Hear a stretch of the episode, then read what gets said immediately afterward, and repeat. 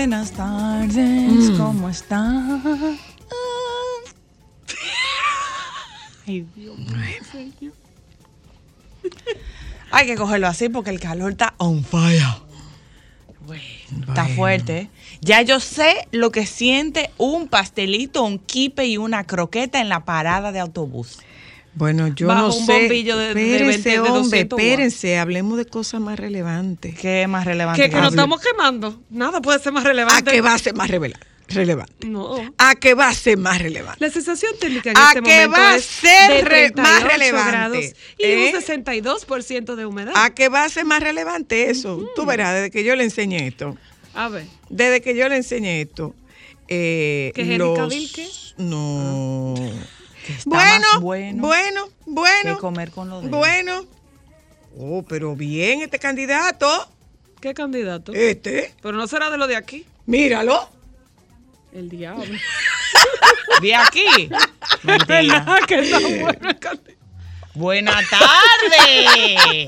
Pero bien. Está revivi- Ah, no, es del PRM. Yo pensé que era del No PRM. importa, él puede ser de donde sea. Sí, sí, sí, sí. Lo Tiene mi puede voto. ser de donde sea. Tiene mi voto. Claro que Él es del. PRP, Eh, pues, Partido de los Reales Bicochos. Él puede. ¿De Ay, dónde qué? Del Partido de los Reales Bicochos. Y él es, él, es- él es el representante mayor. Pero bien, Bien, déjame como que llama el- el bien. más El moderno, más digitalizado. Oh, sí, sí, sí. Partido de ¿Cómo los es que se Reales llama Bicochos. usted? Eh, eh, Don candida- Bicocho. Oh, Dios bendiga el vientre de esa moder. oh, pero, pero ahora, eh, pero que cómo que usted se llama, candidato. ¿Y por qué tú quieres saber Ah. el nombre? Pero claro, si, si el otro día me di Raymond, busquen a Raymond, candidato a diputado. Pero bien. El nombre, Sí, no me gusta, el nombre no me gusta, No pero me el gusta el bien. nombre. Tú sabes que bien. hablando yo con una persona, eh, ayer o antes de ayer, que me dijo, pero, Pero Raymond, cosa. pero Raymond me sale hasta en la sopa. Yo dije, menos mal que es así de buen mozo, Raymond. Gracias a Dios que es Raymond que te sale en la, en la Sí, sopa. Ey, pero no cualquier Sí, sopa. Sí, sí, sí. Y no. Pero, pero bien, Raymond, bien, Raymond. Bien, Raymond.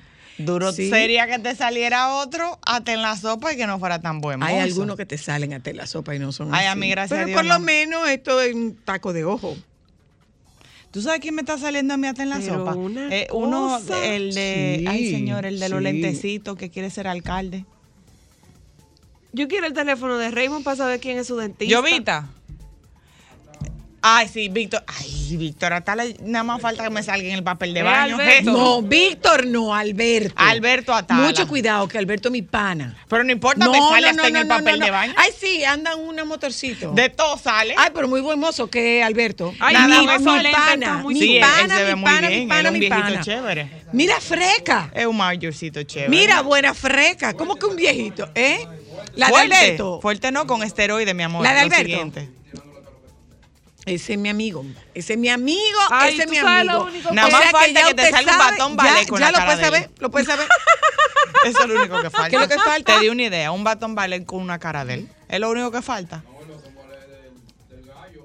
De Luis. ¿Y dónde está Luis Acosta? Poniendo por algún lado. Ah, no, los gallos Los lo gallos ponen. no ponen.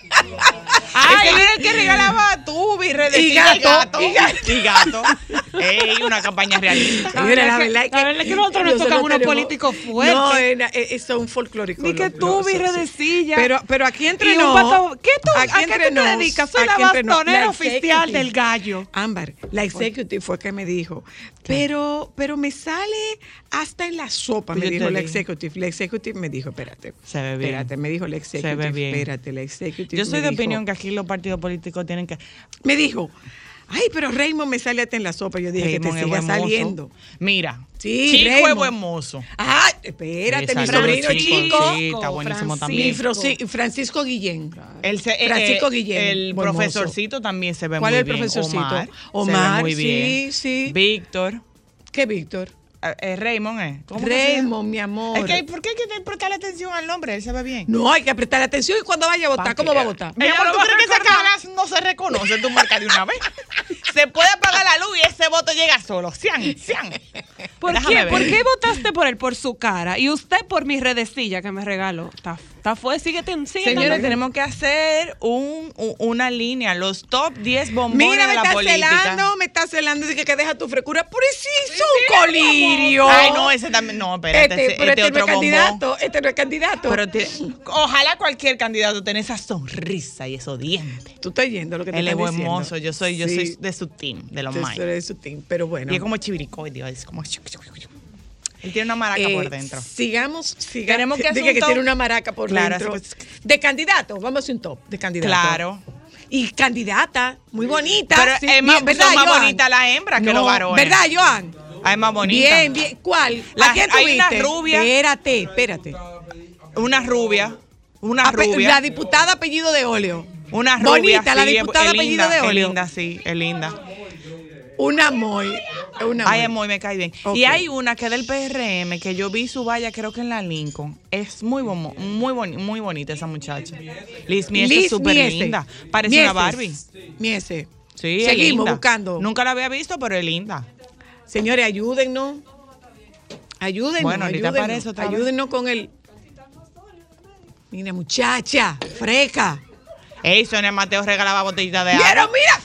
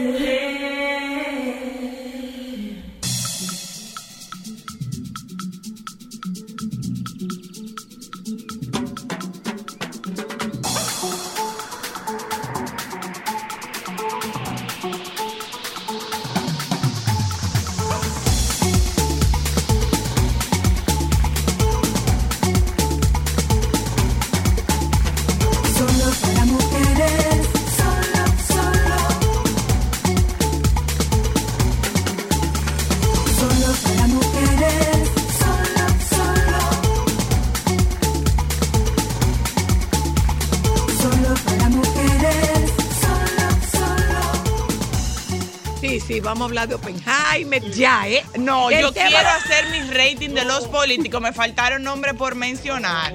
Pero Julio no César. Valentín se, ve bien. Bien. Abel Martínez se ve bien. Déjalo Bien, ahí. sigue. Vamos Ya. a hablar de Oppenheimer. No sé si ella es senadora o diputada de. De las de. Ah, la Ay, ella es bella, ella sí, esa es muy linda la bella. Muy Ella linda la bella. Y la de mi provincia. Yo una de diputadas, Zoom. una de las diputadas María Juliana Trinidad se Sánchez. ve bien. Una de las diputadas María Trinidad Sánchez bonita. Muy bonita. Muy bonita. Mira, frénala, que ella va por la barranca cogiendo velocidad. ¡Frénala! ¡Frénala! Pero hay que decir la verdad. Vamos a saludar a Nina. Vamos a saludar a Nina. Tengo que decir algo de. A no me va a apoyar. El doctor, después de que se separó, ella se le llevó la belleza. Está despeluñado. Margarita se lo llevó todo, hasta la buena mosura. Doctor, Qué enamoré a. Margarita para atrás, que ella lo tenía bien rozagante y buchuito. Mira, muchacha. Después de que ella se fue, usted está flaquito. Claro, él es intelectual, Hola, pero... Nina, ¿cómo estás? Anina, Hola, hola, hola. Oppenheimer, Anina. hola. ¡Ayúdanos! Buenas tardes, buenas tardes. Lionel no es Ken. Eso sí te puedo decir. Ken no es él. Margarita está semi. Ella puede ser como skipper, más o menos. Barbie no, pero skipper. Mi amor. Wow. Skipper. Oye, Nina está de que ya. wow. Hola, Nina. Ay, Nina, ayúdanos. Hola, ¿cómo están? Ya tú estás ¿Tú sabes viendo, cuál es lo peor de todo esto? Que tengo razón. La re- lo peor de todo, que tengo la razón. Lo peor de todo esto es que el reclamo legal es a mí que me lo van a hacer, que soy la productora de este espacio. No, tú no eres la productora. Eso es libertad de expresión. Yo no le estoy diciendo nada a nadie que los demás no puedan ver. Está de peluñado.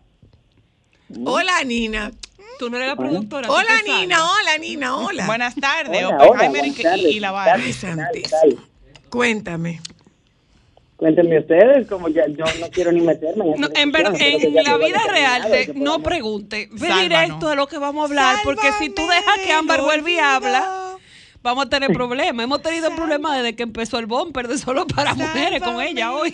A Nina Ay. querida, eh, Qué ¿qué cosa hay de...? Mira, me han hablado súper bien de Oppenheimer. Vamos a hablar de Oppenheimer y vamos a hablar. eh, Tengo una amiga que fue a ver Oppenheimer y me dijo que tenía deseos de ir al baño y no pudo pararse.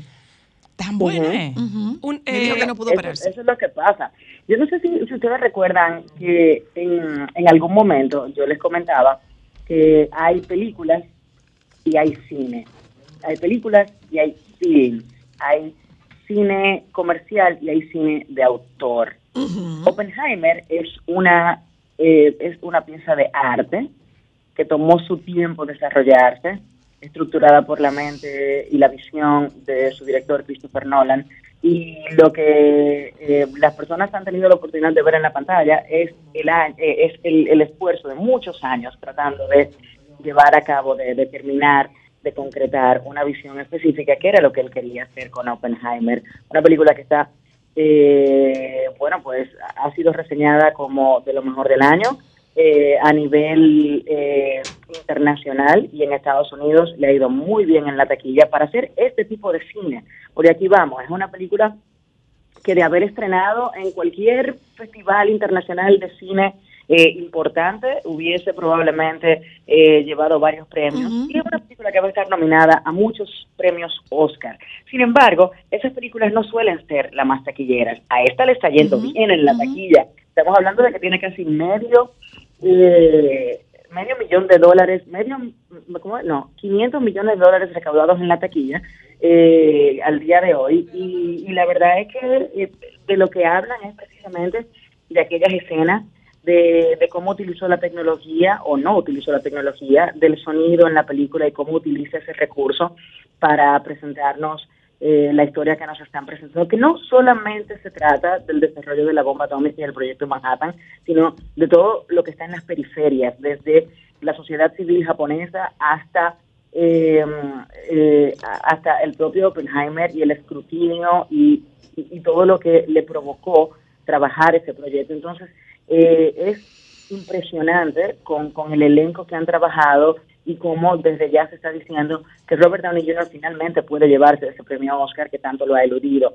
Entonces, ahí está el detalle. Es una película que hay que ver y la recomendación, la mejor recomendación es que se vea en el cine, en la pantalla Ah, ok. grande, en, en una pantalla donde podamos disfrutar de precisamente lo que el director trató de crear para que la gente eh, tuviese la mejor experiencia de la película. Ah, pero qué bien. Oppenheimer es una de esas, de esas películas que si usted la quiere ver, porque no todo el mundo la quiere ver, hay muchísima gente que no le interesa el tema y que no le importa. Una película en blanco y negro, ¿para qué? Una película de tres horas, es una película... eh, Ah, en blanco y negro. Bueno, la lista de Schindler era una película en blanco y negro y tenía un solo cuadro de color.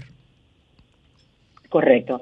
Entonces, es eso, o sea, es una película que no es una película divertida, de no es Barbie, ¿entiendes? Entonces, eh, yo Una que- pregunta, Anina. Me han dicho muchas personas que lo ideal sería investigar un poco para estar en contexto con la película. ¿Eso es correcto? O sea, cualquier persona que no conozca de historia puede disfrutarla. Debería investigar antes de ir. Eh, bueno, no es que debería investigar, pero son cosas que se supone que se supone que ya sepamos, o sea, Que te dieron este en, el colegio, ¿verdad? Se supone, ¿no? eh, sí, por supuesto, todos vimos la Segunda Guerra Mundial y todos sabemos cómo terminó la Segunda Guerra Mundial y por qué terminó. Terminó precisamente por el lanzamiento de esas dos bombas en Nagasaki y Hiroshima y, y obviamente quien fue reclutado por el gobierno norteamericano, por el Estado, para desarrollar el proyecto, que no tenía la más mínima idea de exactamente qué era lo que iba a hacer al momento de involucrarse, termina eh, siendo el arquitecto de las bombas que han generado la mayor cantidad De de, muertes en el mundo.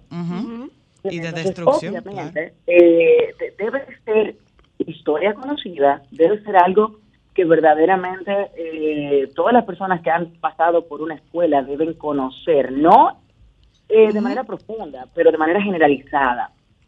Sí, O sea, por ejemplo, cuando tú hablas del proyecto Manhattan, de- deberíamos saber que se está hablando del proyecto que se generó, del grupo de personas que se gestó para desarrollar la bomba atómica. O sea, eso es historia de la humanidad. Eso es como saber que eh, Roma tuvo un imperio e hicieron muchísimas cosas durante cientos de años, ¿entiendes? O sea, eso es historia de la humanidad.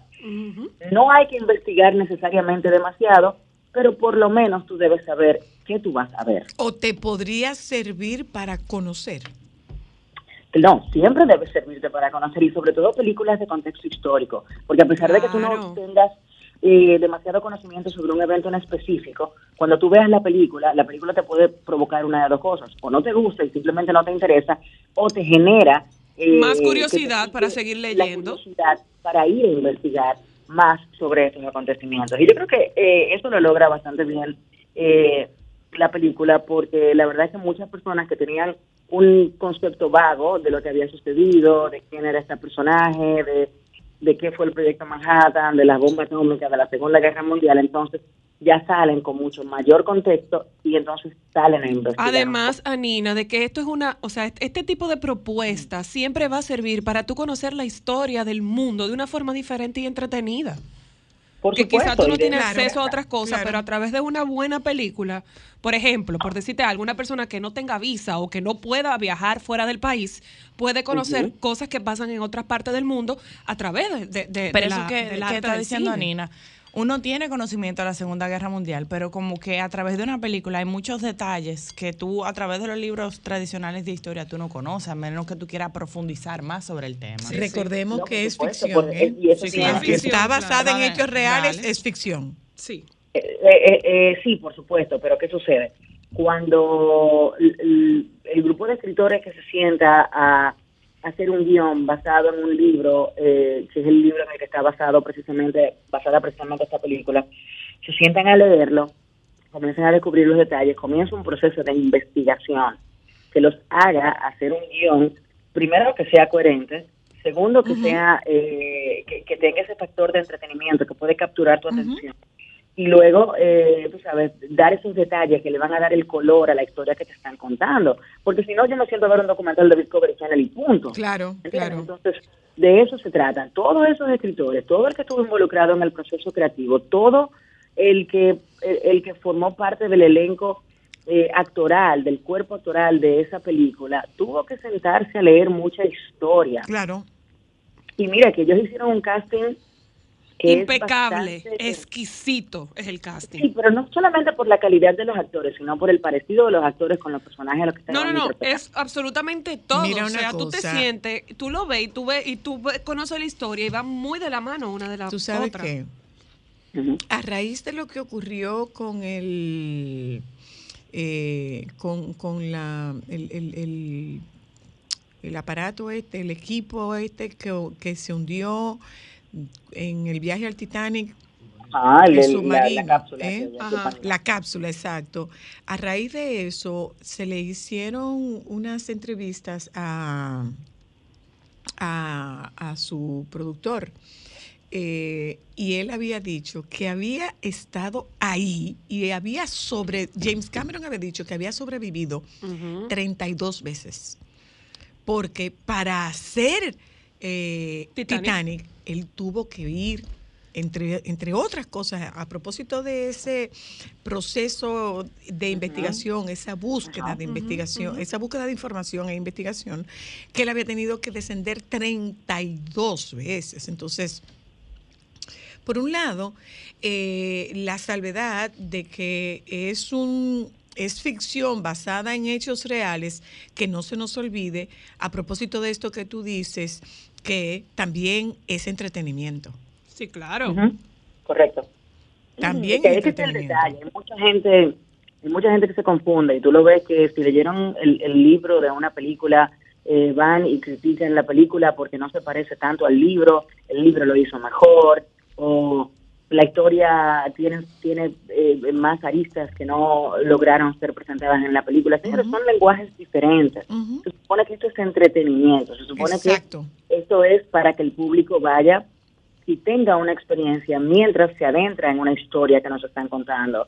Entonces, no puede ser contado igual que un libro, no puede ser tan minucioso. El libro depende mucho de la imaginación de las personas. Exacto. En este caso, quien debió leer el libro fue el director y presentarnos su visión de lo que él percibió al leer el libro y el escritor eh, propiamente. Pero se nos olvida que es una visión de, de otra persona contado con un lenguaje completamente diferente. Entonces, esa parte, yo creo que, que cada vez que nosotros nos vamos a enfrentar a una película, nos vamos a ver una película cualquiera que sea, sea de puro entretenimiento, puede ser de superhéroes, tenemos que ir con la mente completamente en blanco, completamente limpia, porque el fan del cómic, que va a ver una película de Superman, que está basada en una edición específica que ya él leyó, cuando vea lo que le mostraron en la pantalla, va a decir, no, es un disparate porque no me mostraron tal cosa, pero esa parte era pivotal de la historia, era necesario, era residual, eh, se contó lo que se tenía, bueno, sí, claro, se dijo lo que se tenía que decir y pasó lo que tenía que pasar.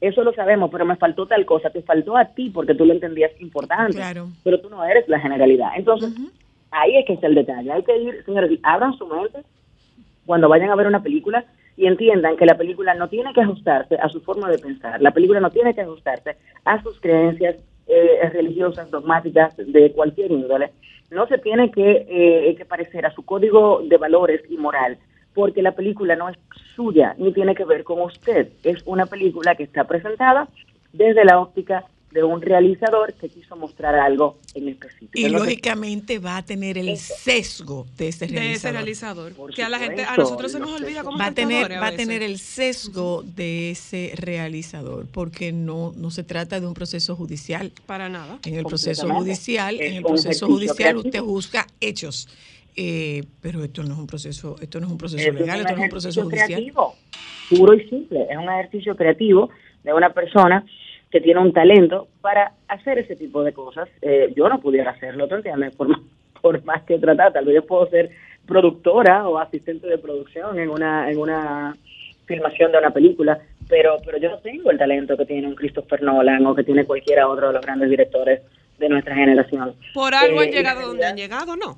Exactamente, y la realidad es que usted tiene que llegar con la mente en blanco, sentarse y recibir lo que le están presentando sin los sesgos, porque en el momento que usted mete el sesgo en el medio, va a dejar de disfrutar la experiencia. Y ahí se daña, y entonces usted sale a darle un mal nombre a la película, y fíjese que fue usted, usted fue el culpable. Por eso yo hubiera hecho yo dicho- hubiera hecho yo hubiera hecho pero resulta que Ajá. no eres tú Por eso yo siempre he dicho que no siempre es bueno llevarse de la crítica.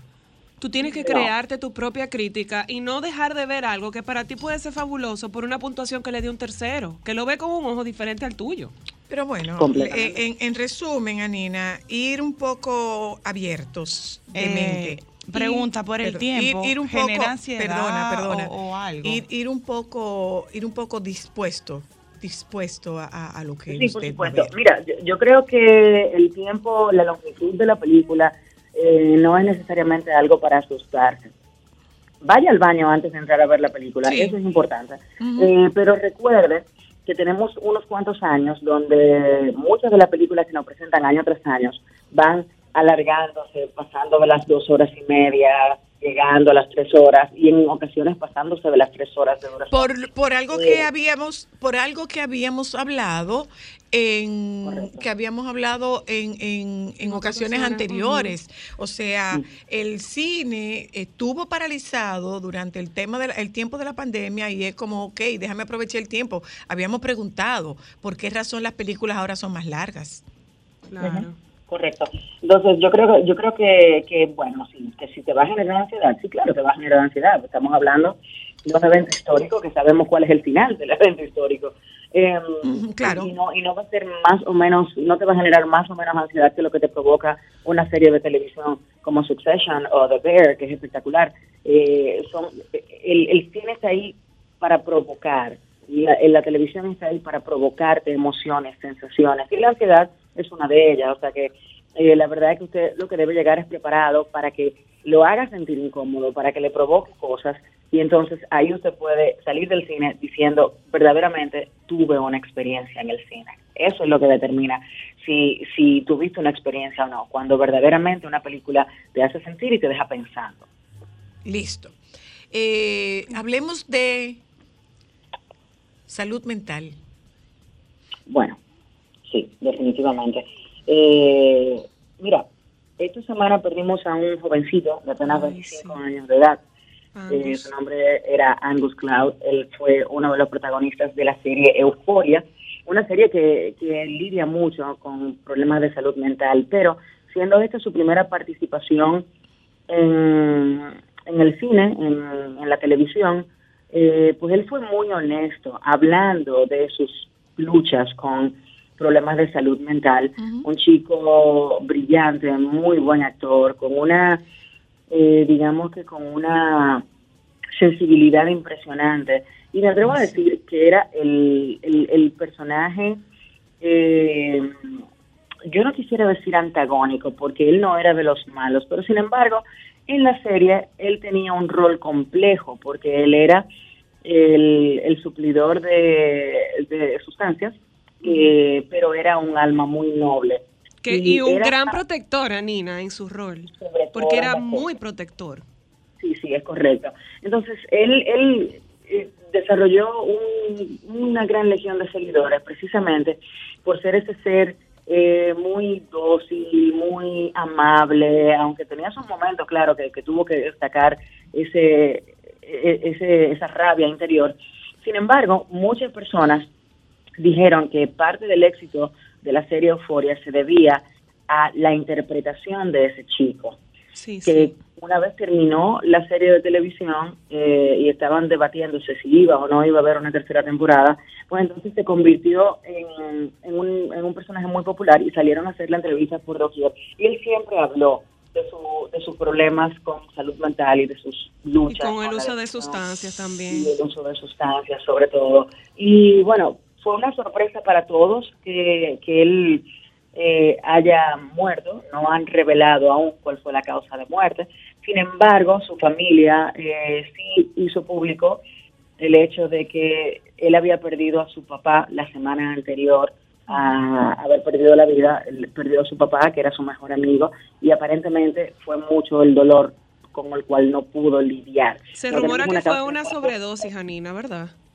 Pues no se ha Sí. dicho, porque ahí está, todavía estamos en el proceso de determinar cuál fue la causa de muerte y en dado caso ver si las autoridades o su familia van a dar la información correcta eh, o van a dar la información punto de cuál fue la causa de muerte de este chico. Ahora bien, considerando de la forma en la que la familia eh, ha, ha conversado con el público, ha dado las informaciones, es muy probable que si verdaderamente fue por eh, abuso de sustancia y fue provocado por su salud mental, entonces eh, esto se utiliza como una manera de llamar la atención alrededor de, de estos temas tema. que cada cierto tiempo vuelven otra vez y nos traen una tragedia más sobre la cual eh, podemos eh, empezar una conversación. Y él hablaba Y- muy abiertamente de eso. Él era un gran abanderado de la salud mental. Es una pena muy 100%. grande. 100%. Una pérdida terrible, porque era un actor joven que, que Muy jovencito. y tenía un trabajo. eh, impresionante Tenía mucho trabajo, de por medio. Él tenía una carrera brillante por delante, eh, pero lamentablemente eh, la, su dolor pudo más que él.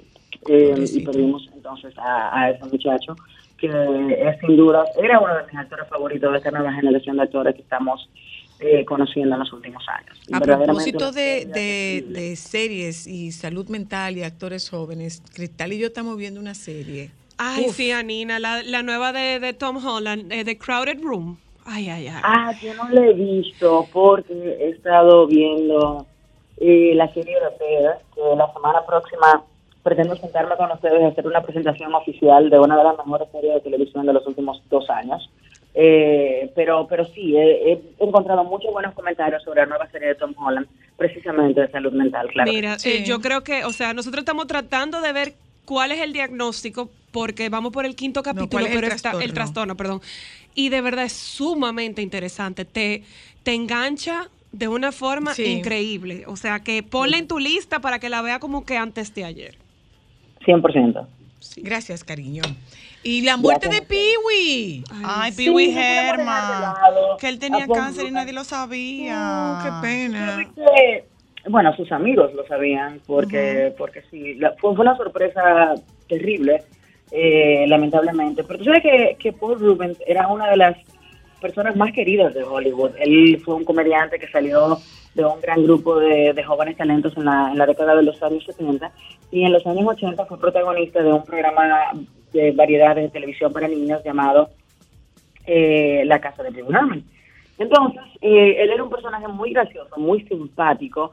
eh, y la primera película de este personaje, que fue Pee Wee's Big Top Adventure, fue la primera película que dirigió el director Tim Burton. Entonces, eh, Pee Wee tenía, bueno, Paul Rubens tenía una relación muy cercana con Tim Burton. Él participaba en muchas de las películas, que es algo que quizás la gente no sepa. Quizás la gente conoce que él era comediante, que él hacía ese programa y obviamente que fue arrestado en el año 1991 eh, por haber sido encontrado en un cine para adultos eh, practicando el onanismo, para no, ¿verdad?, decir palabras que puedan confundir. Eh, y fue estigmatizado completamente y se le cerraron muchas puertas. Sin embargo, eh, más allá de los juristas y los moralistas, hubo mucha gente que estuvo de su lado y, le dio el espaldarazo a él y siguieron trabajando con él. Una de esas personas fue Tim Burton. Eh, Sí. Él fue parte del elenco de la película eh, Batman Returns, en esa película del, del, del pingüino. Él era quien interpretaba el personaje del papá del pingüino. Él estaba en la película Matilda, para quienes no recuerdan, él era uno de los agentes del FBI que estaban Sí. estacionados afuera de la casa eh, de, la familia de Matilda.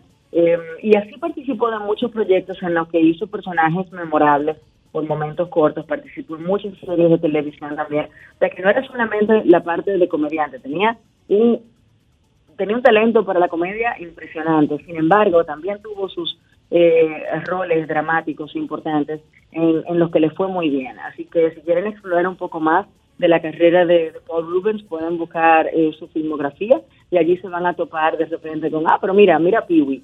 Eh, y verdaderamente él, él fue un, un talento y fueron muchas las muestras de cariño que aparecieron en, en toda la internet cuando, cuando nos enteramos de su muerte, sobre todo de sus amigos cercanos.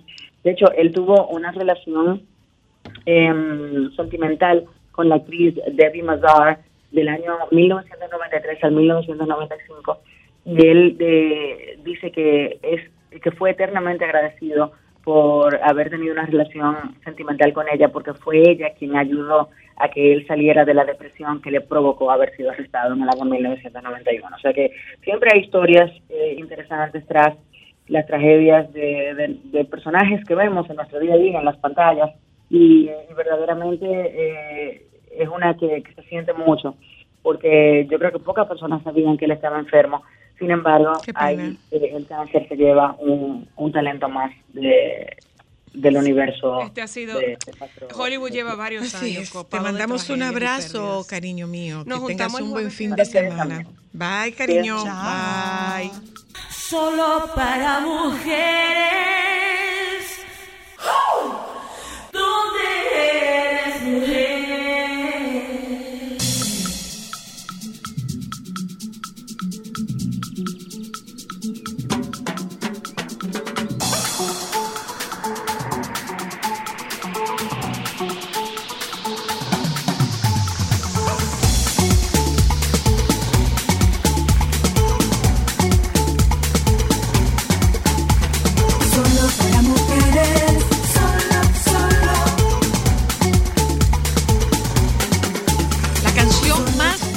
Triste que tú conozcas.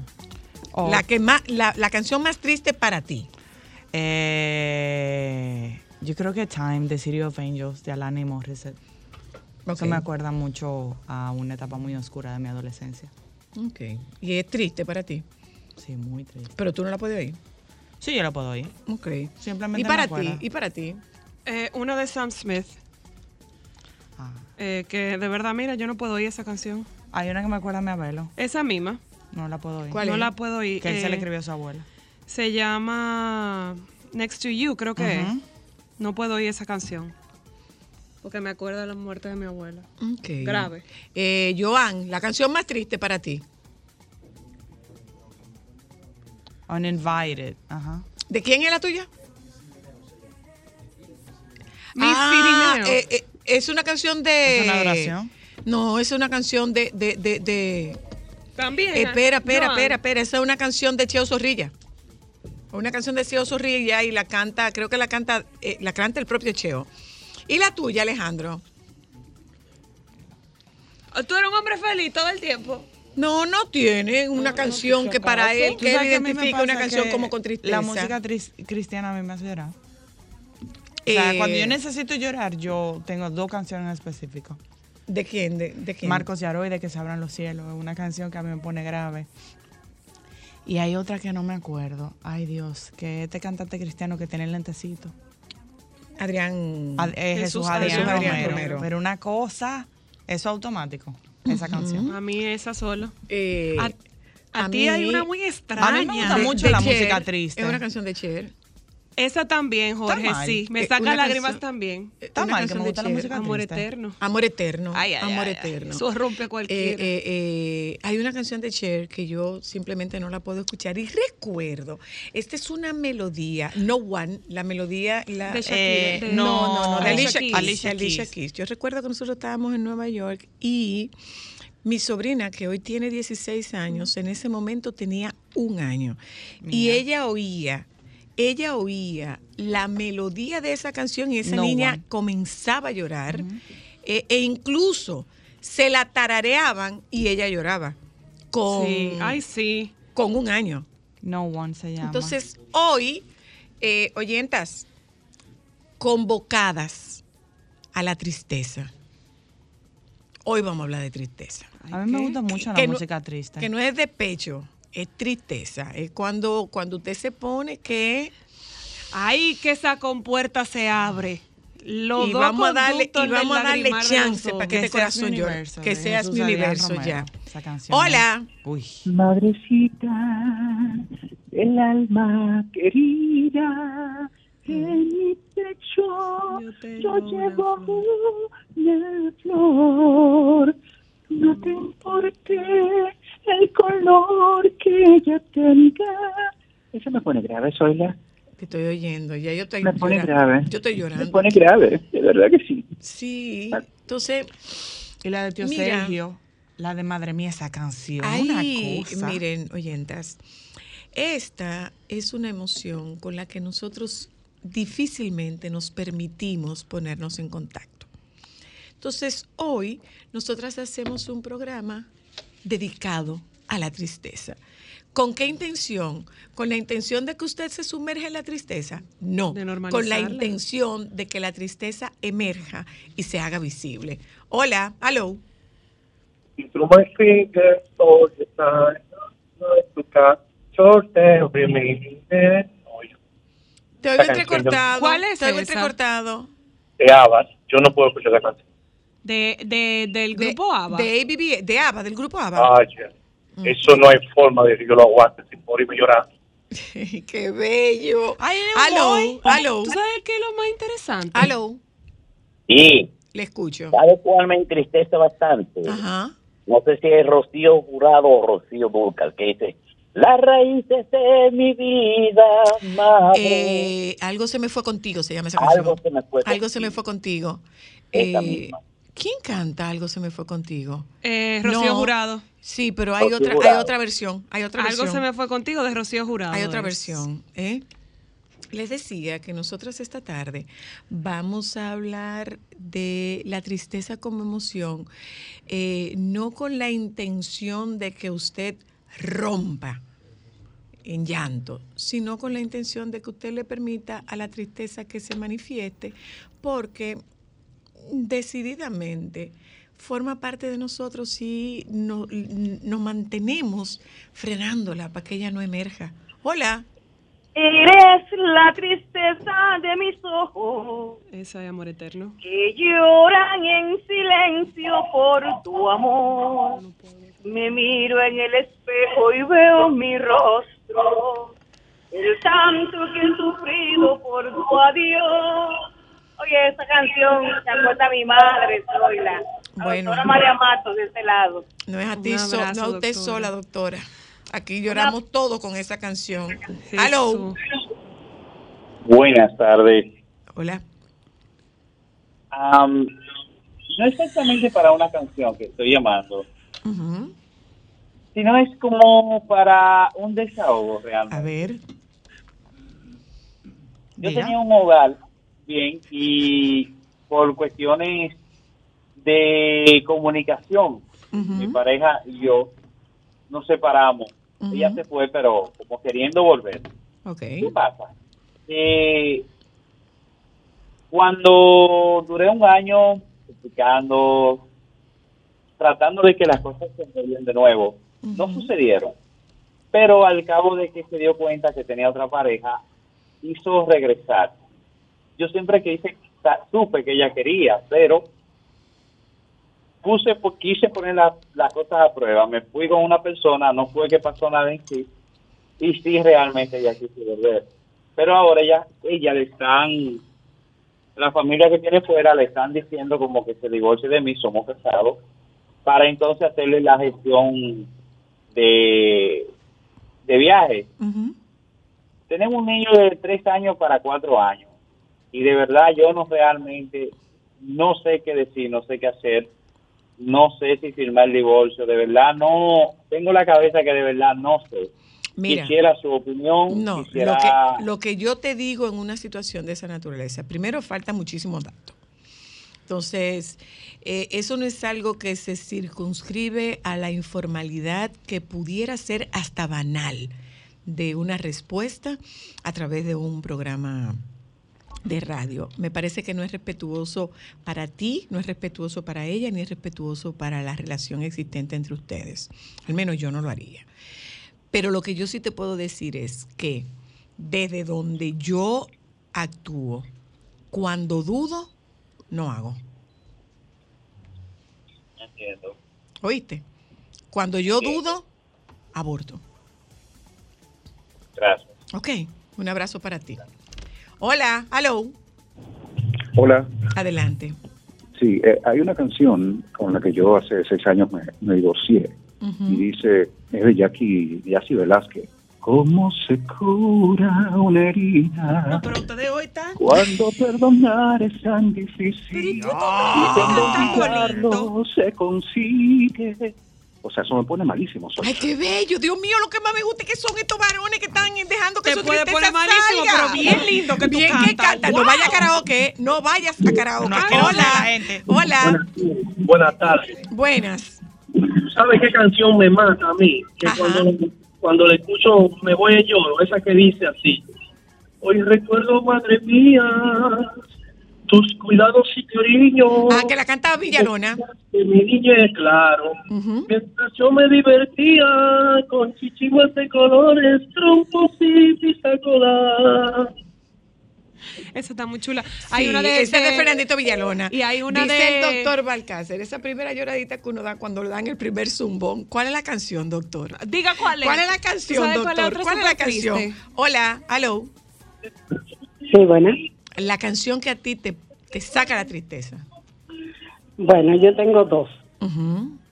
La primera es la de la de Deolio, que dice, aquí estaré para apoyarte en lo que quiera. Ay, ay, Que esa dice un poquito, cuando sienta que todo ya se ha ido, es hora de pensar en un amigo. Y la otra es, cuando mi mamá estuvo en cama, que somos 11 hermanos, y, y todos estábamos cuidándola, y es la que dice, están aquí, llegaron ya, desde el mayor hasta el menor, está muriendo. Está muriendo la mamá. Charles Aznavour. Gracias. Un abrazo para ¿Tú ¿Sabes ti. cuál otra? De, de Sergio. Madre mía, Esa deja dejo- esa canción de es llorar. Esa canción. Ustedes saben lo que a mí me rompe en mil pedazos. En la iglesia, en Osana, el momento de la consagración. A mí Pero en en cada mil pedazos. Ave en mil pedazos me rompe. De verdad que me rompe en mil pedazos. Escuchamos de ustedes Al doctor antes dice de cuando un amigo se va de, de Alberto Cortés. Ah, dice el doctor Balcácer. Sí. Aló, hola, Sí, buenas, soy la. le escucho. Dos canciones de Julio Iglesias, Así Nacemos, y de Luis Fonsi, Sería Fácil. Estas dos canciones llegan al alma. Hola. Buenas tardes, Zoila. Buenas. Bendiciones. Amén. Eh, a mí es Leo Dan, Amor Divino. No la puedo escuchar. Me voy en grito de una vez. Nos pasa con amor a eterno mamá. a nosotros. Hola. Y a mí, ¿tú La sabes del con primer, qué? la del Eh, primer, ¿La del? ¿La del primer? la del primer zumbón. Ah, diga, doctor, ¿cuál fue la del primer zumbón? Oye, la canta Víctor Manuel y Raulín en. El cielo se me ha ido de la vida, pues no me quedan más razones para amarle. El lado izquierdo de mi cama está vacío y al otro lado tu foto insiste en hablarme. Ay, no sigo ya. ¡Oh, Dios mío! Hola, hello. Zoila, ¿cómo estás? Un abrazo. Bien, gracias. Gracias. Soy Elic Fernández, soy fijo con tu programa todos los días con todo y todo tu equipo. Muchísimas Zoila, mira, gracias. mi madre estaba viva y cuando yo siendo un niño siempre escuchaba el retrato de mamá. Esa canción me partía el alma. ¿Y esa de Oye, quién hermano, es? vine a verte, no es para pedirte nada. Cuando mi madre muere, ahora yo no puedo escuchar esa canción, me voy en lágrimas. Claro. el claro sí. retrato de mamá. Ay, sí. Ay, Dios mío. Ay, Dios. ¿Para qué hicimos este programa? Para que surja, la, para que mire la tristeza y que la podemos, le podemos dar curso. Hola. Hola, yo soy llorona de cualquier cosa, pero si hay una canción que me pone a mí a llorar, es la de López Balaguer, viejo, mi querido viejo. Ay, santo. Eh, no, no, esa no es. No es viejo, mi querido viejo. No. Bueno, es la No. que a los Es el padres que, le eh, canta mi padre era un hombre joven. Esa. Sí, sí, sí, sí, sí, sí, sí. misma. No, no, no, no, no, no, no, no. Todo tiene ejemplo en la historia. Eso es verdad. Bueno, pues vamos un momento a publicidad. Nosotros volvemos de publicidad y conectamos con el médico psiquiatra, mi padre de López Balaguer. Conectamos con el médico psiquiatra Jorge Santiago para que hablemos de la tristeza como emoción. Esa gran reprimida que no siempre puede ser ignorada. Solo para mujeres, solo, solo. Solo para mujeres.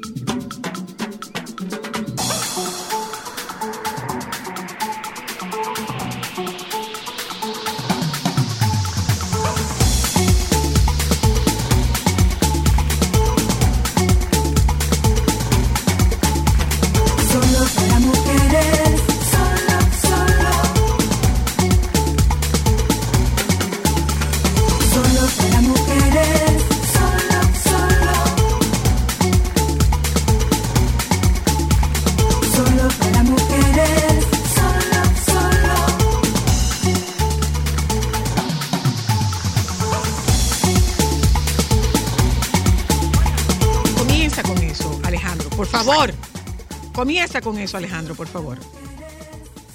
¿Eh? Doctor, Buenas. ¿Y su canción cuál ¿usted va a llorar, doctor? No a voy a cantar. No voy La- a ¿No la cantar. va a cantar, doctor? No, no, no, no. no. Pero se la ponemos. No, no se No, la no, pero ponga. tampoco quiero llorar. Oh, oh. ¿Eh? ¿Cómo fue, Doc? No quiere llorar. No, que si lloro no hablo claro.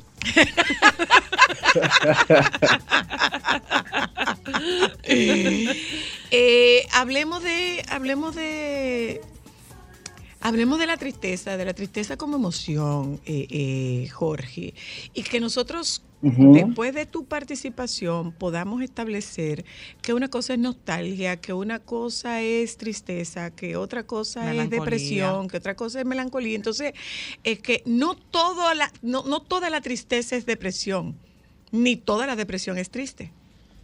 Claro. Por Eh, favor. Bueno, an- antes de hablar de la tristeza como emoción, ustedes se han preguntado de dónde sale una emoción, dónde se siente, qué es una De emoción. Disney, yo le he visto ahí. No. ¿Dónde se siente la emoción, Doc? Bueno, la- las emociones nosotros tendemos a, a ningunearlas, a relegarlas, como si hubiese sido un invento de alguien que era dramático o showcero. Pero la- las emociones son lo más avanzado en, en la evolución a nivel cerebral. La- las emociones nos, nos permiten ser criaturas que viven en una sociedad, en una comunidad. Y, y- y en un principio nos ayudan a aprender a cómo relacionarnos. no, no solo como los animales más, digamos, primitivos, que solo tienen miedo y tienen que salir corriendo por su vida o, o el, el enojo, la ira para proteger lo que es suyo. Ya la, la tristeza como tal siempre tiene que ver con una pérdida o carencia. Y entonces se puede, eh, puede ser útil a lo largo de nuestro crecimiento y de nuestra vida, tanto para aprender a qué conductas hacer y no hacer y también para darle más valor a, a- a lo que nos genera placer o disfrute en la vida, como nuestros familiares, por ejemplo. Somos los humanos, Entonces- los, somos los humanos los únicos seres que experimentamos tristeza. No se ha visto que, que otros animales pueden eh, experimentar tristeza. Sobre todo ya los que son un poco eh, más avanzados, lo- lo- los, los simios superiores, en los que nosotros estamos incluidos también. Y, y- y la tristeza se- va muy pegada a la culpa, que también va muy pegada a la vergüenza, Ay, que nos santo. permiten eh, eh, a- a- aprender a, a- dejar de hacer algo que nos generó esa culpa o esa vergüenza. Y usualmente incluso en la vida diaria vienen, vienen juntas. Una pregunta, Jorge. ¿Químicamente pasa algo con nuestro cuerpo con la tristeza? Porque, por ejemplo, eh, con la felicidad y la alegría uno tiene el tema de endorfinas, de serotonina, con el amor químicamente pasan cosas, cuando uno está enamorado también. Con la tristeza pasa. Eh, No es que haya como tal una sustancia Una que produzca tristeza, pero sí tiene una correlación en el cerebro. Eh, en esto que hablo de, de- de lo avanzado que es el cerebro de, de nosotros como animales superiores, tenemos una parte que se llama el sistema límbico, que es el que se encarga de, de todas esas emociones. Las emociones, a fin de cuentas, son eh, una respuesta visceral, porque se siente más o menos como por ahí, como entre la panza y el pecho, y eh, como difícil de identificar, eh, a una reacción de un evento o, o pensamiento que tuvo un impacto o un significado en el cerebro. O sea, eh, como escuchar una canción que te recuerde a, a- a tu abuela. Pregunta, Jorge. ¿Qué pasa a esas personas que no se les permitió mientras iban creciendo y desarrollándose hablar o experimentar o más bien engavetar la tristeza? Em, bueno, esa es casi la mayoría de la gente en realidad, Ámbar. Eh, eh, como que sigue siendo un, un tema tabú, incluso hasta la fecha. que es la el- gran que es el, cómo nos relacionamos con, con las emociones. Es una de las grandes reprimidas, la tristeza. Sí, claro, y, y se toma como mala, cuando en realidad no hay emociones malas. No hay No, son ni malas ni buenas, son una respuesta que, que pudiera tener una utilidad, o a veces no la tiene, pero eso no la hace mala. Pero Lo- lo, que pasa con esas personas es que eh, entonces incluso no pueden identificarla después y no saben cómo deshacerse de ella, porque el pensar que ignorándola mm, mm, te, te vas a deshacer de ella, en realidad eh, solo le das la espalda, pero sigues eh, habitando o cohabitando con ella, digamos, en el mismo lugar. Ella va a encontrar por dónde meterse. Claro. De- eh, pregunta a nuestro productor que se nos une en este momento, eh, que qué tienen de bueno. Es que tiene buena la tristeza, porque en la vida real. Que tiene de buena la tristeza como emoción. Como sea, o sea, como, como, como aporte en tu vida. Eh, que puede tener de, de aporte para ti la tristeza. Liberar. Eh, No. eh, desde donde lo veo yo, ¿tú sabes qué tiene de bueno? Que te permite saber que tú eres humano. La tristeza te deja saber que tú eres un ser humano, que tú no eres, que tú no eres una máquina. En mi caso yo la uso, Jorge, yo la uso personalmente, y esto es de verdad, como que para descansar. O sea, el Ok. Para permitirme, descansar. es- sí, es el permitirme estar triste me, me- me baja las expectativas, la actividad O, física. o la baja de actividad física te entristece, No. que no es lo mismo. Pudiera ser, porque tú me conoces, pero en mi caso, de verdad, de verdad, de verdad, cuando estoy, por ejemplo, yo sé, eh, de hecho, a eso vengo hoy a hablar de canciones de tristeza, yo sé qué canciones me, da- me dan tan duro que me ponen triste que me llevan hasta el llanto. Y puedo procurarlo. A eso me refiero. Muchísima gente. A mí me encanta la Pero música triste. muchísima gente Me pone cosas para llorar. Ay, sí. Uh, es el mejor sueño. gente. Entonces yo Es el descanso. Es, como si espiritual o mentalmente descansar. O sea, me abandono ante una tristeza que sé que va a pasar, que sé que estoy manejando, pero me lo permito, Jorge. No sé si, si tú me entiendes. ¿Qué como tiene de bueno? ¿Cómo tú te sientes Sí, después? sí, sí. ¿Cómo tú te Sí, sientes después? comprendo. Ok, eso tiene de bueno. Señores, no hay Cierto. mejor Quizás- sueño que el que tú Diga, das. doctor. diga, Quizás doctor. pasándolo a, a la vida diaria puede ser difícil verle eh, eh, eh, las Utilidad. bondades. Eh, por- eso digo que no es ni bueno ni mal, pero sí puede tener una utilidad. Ya desde un punto de vista más sociológico, eh, eh, eh, la tristeza eh, viene, como les digo, de esa carencia que se relaciona con, con, con la, eh, la, la- la- la pena o el arrepentimiento o la culpa. Eh, es como nosotros aprendemos de pequeños. Eh, eh, un regaño en un principio te, genera eso. Entonces ya tú dejas de hacer esas conductas pa- para no sentir eso. Y también es lo que nos permite formar vínculos y ver por el otro y cuidarnos y cuidar a los hijos. Imagínense si no sintiéramos la pérdida de alguien, entonces no habría ninguna manera de que nosotros procuremos esas relaciones y, y- e intentemos mantenerlas. Un- une la, la- la tristeza. Yo creo que sí. El miedo a la tristeza, sí, por el miedo a extrañar a alguien, el miedo a la pérdida, claro. Y cuando, cuando colectivamente, eh, desde el punto de vista del núcleo que es la familia o más amplio que es la sociedad, se pierde, digamos, un Johnny Ventura, por ejemplo, que pasó aquí recientemente, hace ya dos años. Tragedia de, de Eh, personas con las que tú te identificas. O, o un Freddy Verasgoico que, pro- que promovió, promovió le- eh, Orlando. eh, colectivamente. Orlando, por ejemplo, o algún familiar, un papá, una abuela. Une eso, Jorge. Sí, claro, el ver a, un, a una persona querida sufrir hace que tú también te sientas mal. Claro. Y eso es parte de la empatía o la Hace propulsa. parte- hace un tema de la empatía. Yo, yo diría Ay, que qué chulo, o sea, que que, se- tú puedas ser empático el, en ese el- tema no, el, término no existe, pero es como que se colectiviza la tristeza. Y de hecho, tú dices, no sé qué, pero, pero siento que el ambiente está triste. Tú percibes tristeza en el ambiente, pero no es que el ambiente se puso triste, es que tú estás viendo el ambiente desde lo que tú estás viviendo y sintiendo. ¿Mm? Doc, te preguntaba, ¿es lo mismo nostalgia, tristeza que depresión? Bueno, no, la depresión es un diagnóstico, e- es una entidad clínica que deben cubrirse varios criterios para diagnosticarla. Eh, todo el mundo anda por la calle diciendo, ay, estoy deprimido, me deprimí, cuando en realidad es que se puso triste. Ok. Ya, ya si hablamos de tristeza, podemos decir que la nostalgia es un tipo de tristeza, la melancolía es un tipo de tristeza, pero tienen la misma base, esa, esa carencia, esa falta. La, la nostalgia eh, fue un término que se acuñó cuando eh, en Europa eh, del Este la gente eh, en las guerras de ese entonces se iban a los campamentos y tenían esa sensación extraña de que les hacía falta su casa, su gente.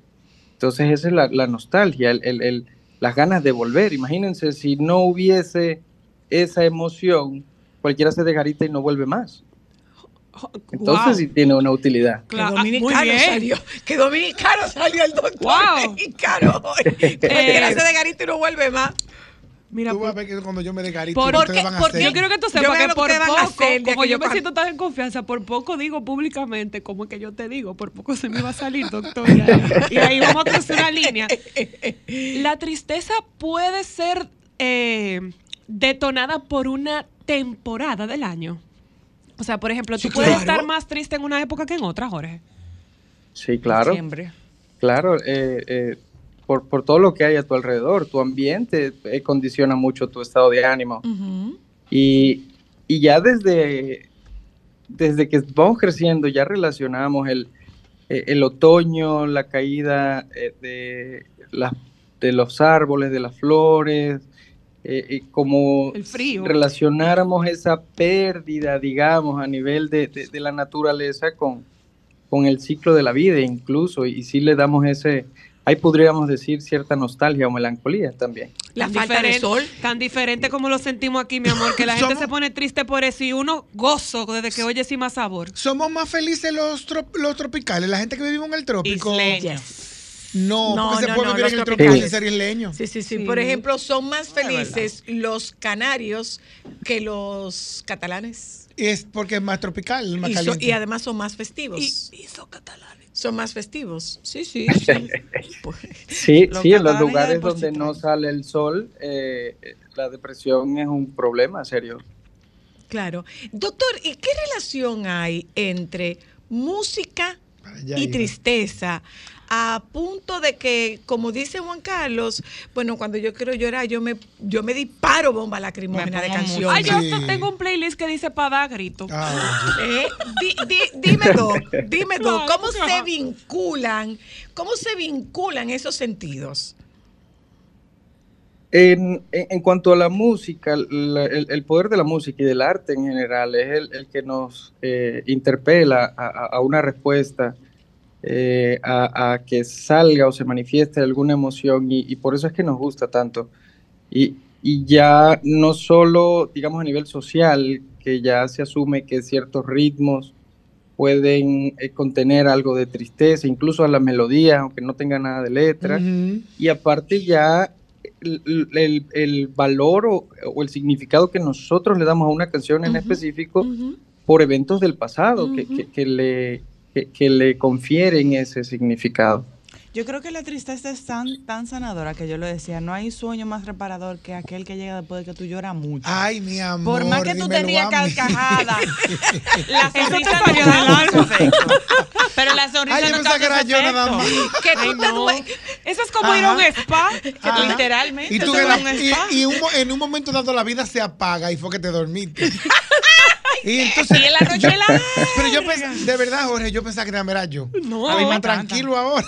No, No, ese- ese es el mejor no. sueño, soy un Y spa. cuando tú eres chiquito que te, que te Sí, han puesto de castigo o que te dieron una pela. Yo, Yolanda, experta en eso. King Can, King Can, King Can, Donald Gap. eh, Y, y él se va a dormir ahora. y No sabiendo el beneficio que daba. Recargado. Mira, eh, eh, Jorge. De, de hecho, perdón, eh, a propósito de música, canción y emoción, eh, el himno a la alegría es originalmente una, me- una Melodía. sinfonía. Es Sí, solo claro, música. claro. Luego fue que se le puso letra por aquí, por Latinoamérica, pero realmente es, y, y tú sientes la alegría cuando oyes el instrumental. Lo que pasa es que eso es un condicionamiento también.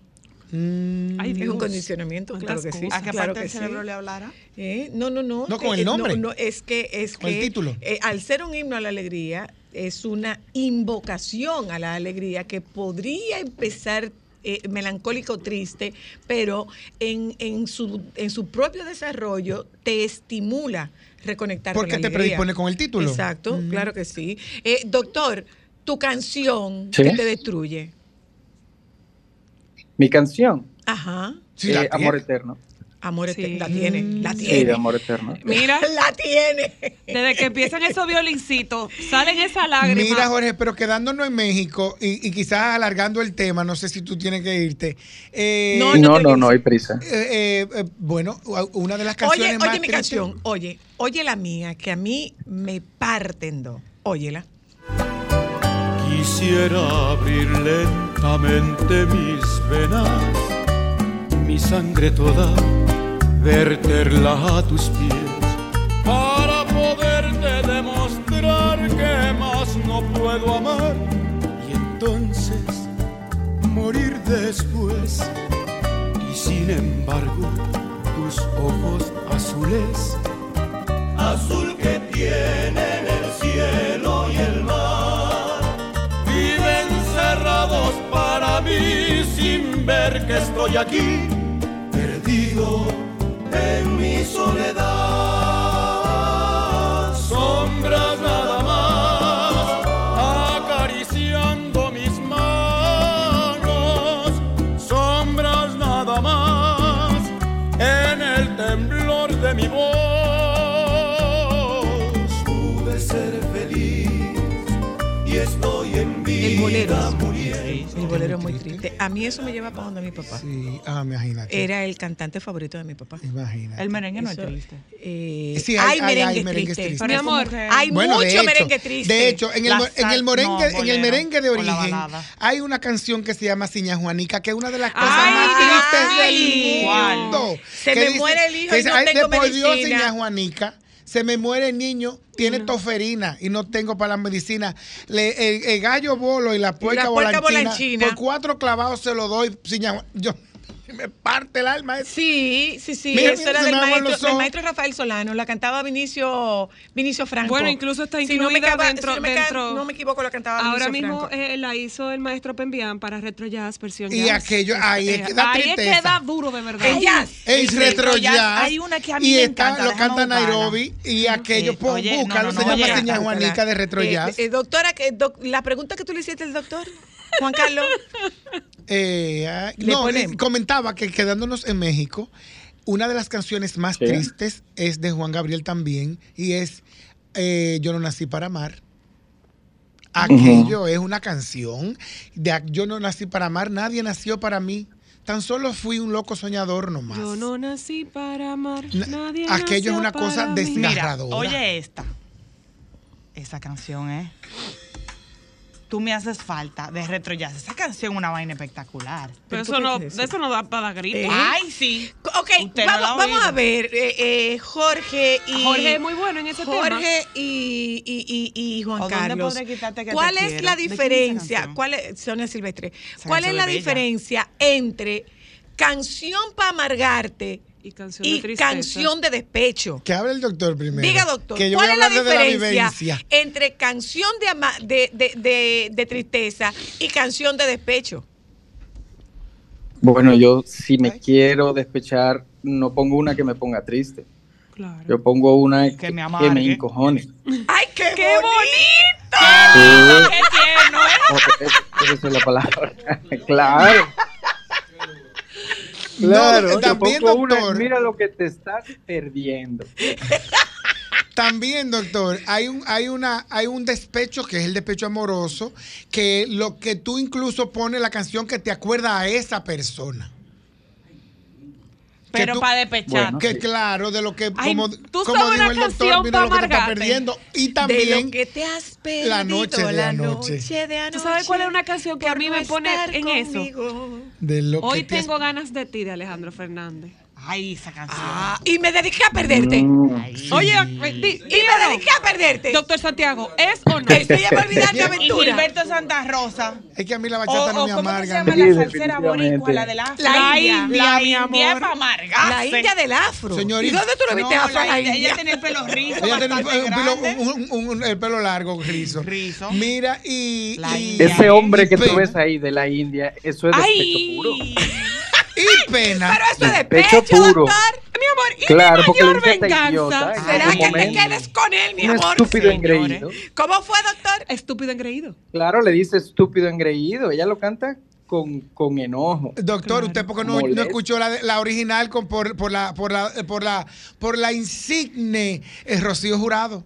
Ah, porque eso de Rocío Eso Jurado. de Rocío. Jurado. Bueno, es que no que es- le Ah, dice no a sabía. un necio, a un Y adivina qué, Pero los varones se paraban a aplaudirla. Pero- no, pero además, Pero mire, ella no se siente igual, Rocío Jurado, que la India. La No, India no, le pega. no, No, no, que no la no, Jurado. mi amor. La Jurado no. le decía. Pero cualquiera quiere ser un estúpido engreído si lo va a cantar esa mujer. Ah, exacto. Claro. Sí. ¿Es verdad? Mira, un- un- una canción triste también eh, que aquí se hizo muy famosa en una etapa y fue el soundtrack de un de una ruptura amorosa de dos famosos, que fue No me dejes no de Sonia Silvestre, Ay, de que es Sonia. una versión en español de Eso es de- Nemequite Pa De, de, de Edith Piaf. de no, Edith de Edith Piaf. Piaf. de Nemequite Sí. Pa de Edith Piaf y ella era tan importante y tan triste la canción para Sonia que en más de una ocasión en la ruptura con, con, con Jackie Núñez del Risco no pudo continuar cantando. Ay. Hay esa canción, Sombras. Eh, Eddie Herrera hizo un concierto de homenaje a, A Javier a Solís. Javier, Solís. y no pudo terminar esa canción. ¿Tú sabes cuál es otra Porque él canción? le cantaba esas canciones a, A su papá. papá. Y ¿Tú sabes no cuál pudo es terminar la canción. Otra canción que es súper triste. Fuego de Noche, Nieve, de, día. de Ricky Martin. Bueno, el video habla de una chica que en un psiquiátrico que al final habla se de, suicidó. de- de salud mental. Podemos contestar el teléfono, doctor, en lo que le damos chance a que usted se recupere, porque te vamos a poner la canción, tú lo sabes, ¿verdad? Bueno, adelante. Eh, ponle un chin de la canción al doctor. Eh, te vamos a dejar que te recupere, doc. Te vamos a dejar que te Yo, recupere. yo tengo unos Kleenex aquí. Aló, hola. Hola. Ay, sí. Esa que dice, es un gran necio, un, estúpido Pero esa no es de tristeza, no es de es otro programa. Es otro- Eso es rata de dos patas, la versión de antes. Yo te voy a decir una cosa, eso me llena de felicidad cuando lo canto, pero después me da este bajón que empiezo la grita. Te pasa el rolo la canción. Eh, y mira, me dediqué a perderte. Es una canción triste. Claro. Me dediqué a perderte. Es una canción. tiene una triste. La, la salsa de Gillo es una, es una salsa muy triste. Sí, sí, sí, Sí, Porque. Sarante. acompañado de un es pote. profundamente sentimental. O sea, eh, él, él es un gran comunicador. Tú sabes qué canción es muy triste, muy triste, muy triste. Oh, Esposa Olvidada. ¿Y cuál es esa? La de eh, Llorando me paso las noches, esperando que vuelvas conmigo. Eh, Patricia Madariaga. no, la- aquí se popularizó por Mili Quesada. Se llama Esposa Olvidada. eh, que di- eh, eh, está en, el- en la producción de Mili Quesada de la Mil y Una Noche. ¿Y tú quieres una canción más triste que solo contigo? Oye, oye, oye eso como comienza, oye.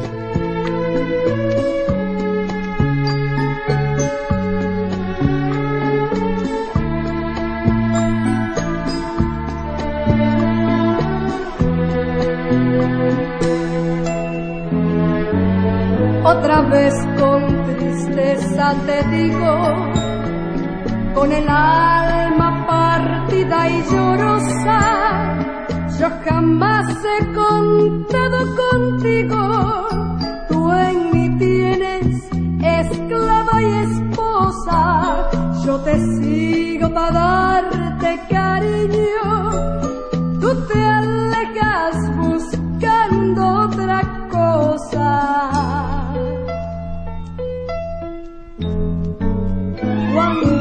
De unir nuestras vidas, Le vamos a poner la música al doctor. ¿eh? Sí, claro, póngala. Ponle la canción al doctor. Ponle la canción al doctor que él dijo que tenía Kleenex ahí. Él dijo que tenía Kleenex ahí.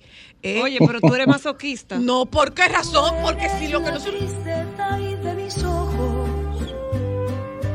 Es la de Juan Gabriel. Es la de Juan Gabriel. Esa no cuenta. Si estamos diciendo que es la gran ignorada y lo que nosotros, o la gran reprimida, nosotros estamos buscando que en el día de hoy usted le dé permiso para que se abra esa compuerta, pues abra la compuerta y vamos a dejar con cerrar la compuersta del doctor. Claro que no, sí. Aquí hemos llorado todos. Ah, no, y sí. si dijimos todo, Es eso todo. incluye al doctor. si dijimos todo, eso todo. incluye al doctor. Dale, tú no vas a Alejandro. Bueno. ¿Eh? ¿El O qué? sea, ¿en serio? Claro, claro que sí. Hola, Oh, wow. hello. Y otras canciones tristes, por ejemplo, se puede pedir de óleo y me falta todo. Un Ay, cuarto, Dios mío. Me falta todo. Y de es, que- Leolia. es verdad que es que me Es falta verdad. todo. Ay, todo Ay, sin ti. ay, sí. Es que me Un vuelve. momento Es para muy Ay, ay, hay una de canción en inglés que a mí me gusta mucho. ¿Cuál es? Espérate. Ay, ay, ay, Sade, Sade tra- es tristísima. Sí, la música de esa de No muy triste. Ordinary Ya Love está ahí. Yo Alejandro. solamente me amargo y me entristezco en español. Ay, no, lo mismo. No, que no es amargarte. Me entristezco. Yo dije Ok, las dos cosas. Ay, no. Oiga, doctora, ahí va la suya. Tú eres la tristeza y de mis ojos que lloran en silencio por tu amor. Me miro en el espejo y veo en mi rostro el tiempo que he sufrido por tu adiós. Obligo a que te olvide el pensamiento, pues siempre estoy pensando en el ayer. Prefiero estar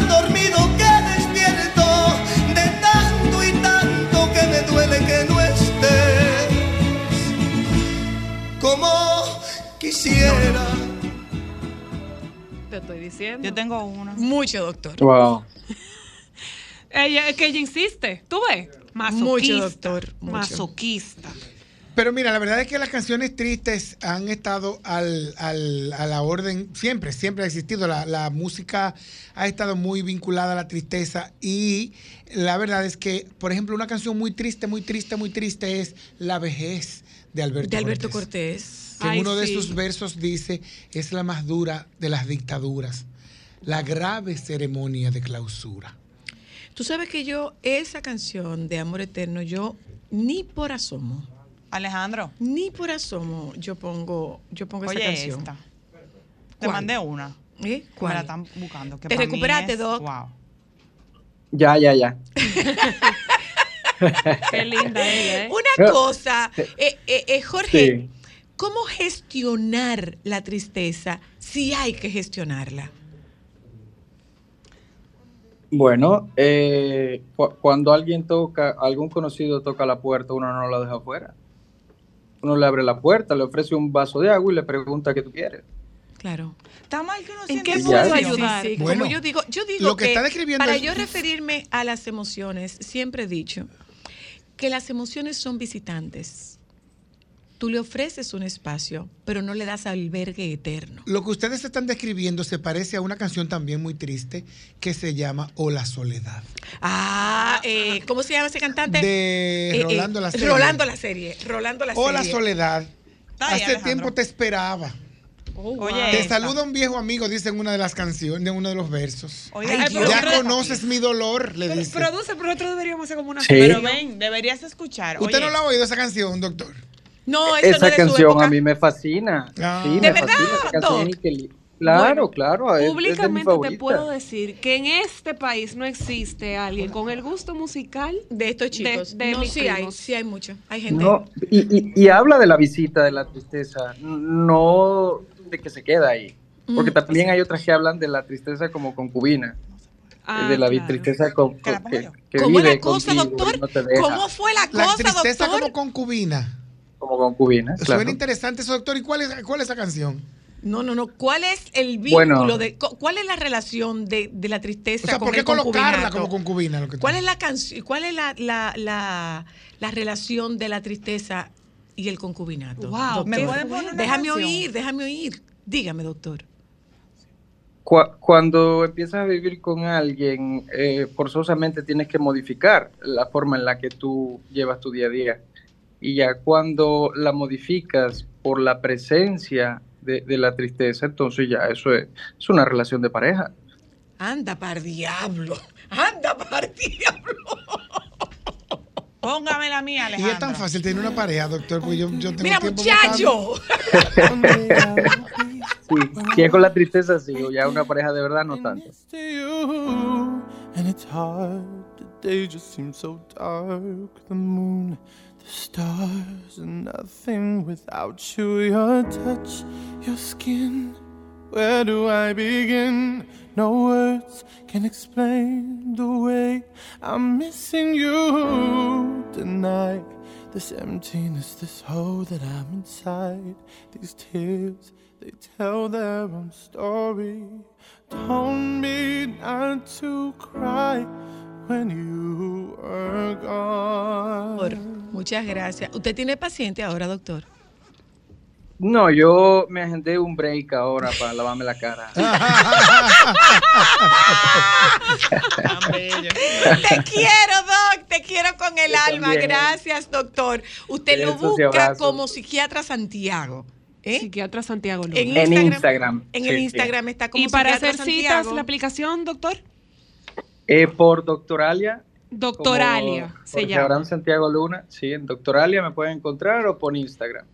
Gracias. y lo chulo del doctor es que usted puede reír, llorar y hasta coger pique en un espacio sano. Gracias, doctor. Le mandamos un, le mandamos un abrazo muy agradecido. Gracias, don producer. Gracias a Abrazos ustedes de nos- vuelta. gracias a ustedes que nos acompañaron en la tarde de hoy. Tú tienes que tener una segunda parte. Este tema no se Yo puede pienso que. Claro. que no se les Y con olvide, playlist. perdón, Claro. perdón, que no se les olvide. Las emociones son visitantes, no son residentes permanentes. Bríndale un asiento cómodo, pero no le brindes una cama para que resida. Nos juntamos mañana. Solo para mujeres, solo, solo Sol 106.5, la más interactiva. Una emisora RCC Miria.